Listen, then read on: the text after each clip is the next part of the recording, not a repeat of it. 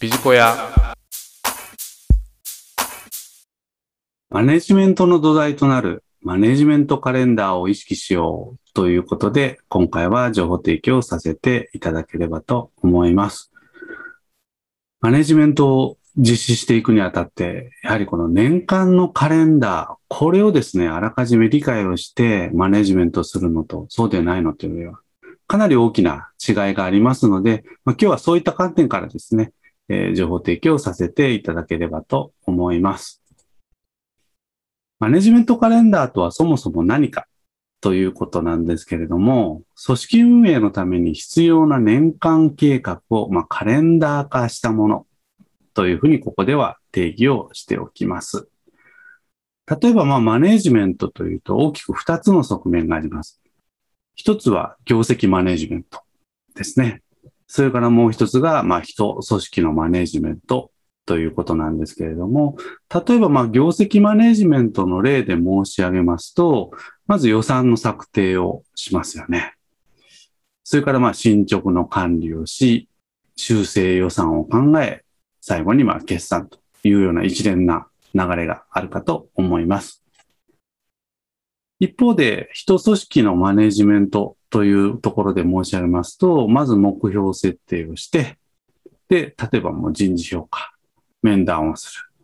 で、まあ、ボーナス査定ですとか、処遇決定ですとか。まあ、一連の流れがですね、まあ、カレンダーの中で動いているというふうに理解をしていただいてよろしいんではないかなと思います。このマネジメントカレンダーを意識をするメリット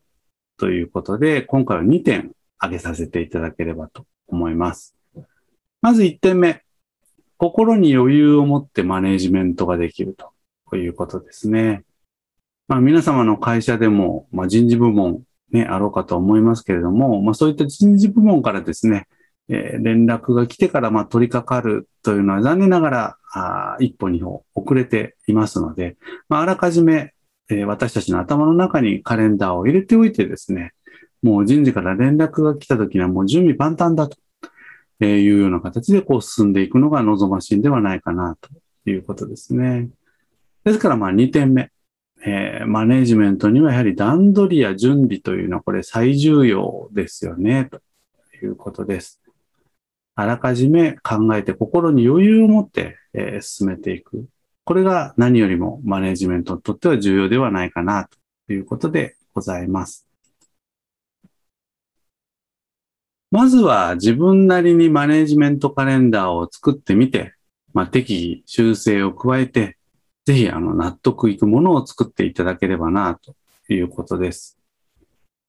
まあ、余裕ができてくればですね、ぜひこう一つ一つのこうイベントを深掘りをしてみていただくといいんではないかな、ということですね。なんでこれをやるんだろうか。さらに効果的にやるためにはどうすればいいんだろうか。まあ、こんなことをですね、一つ一つこう丁寧に掘り下げていくことによって、皆様のマネジメント力も高まっていく。質が高まっていく。まあ、そういうふうに言ってもよろしいんではないかなというふうに思います。以上、マネジメントの土台となるマネジメントカレンダーを理解しようということで情報提供をさせていただきました。